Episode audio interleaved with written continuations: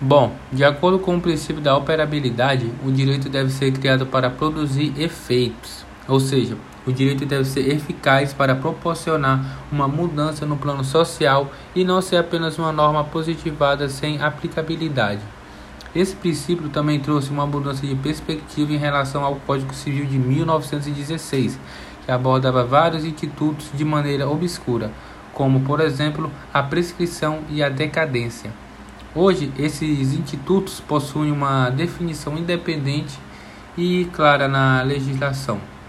Logo, a mudança trazida pelo princípio da operabilidade foi pautada na simplificação e objetividade dos dispositivos do novo Código Civil, de modo a cumprir com a função de facilitação e compreensão do direito. Consequentemente, a aplicabilidade.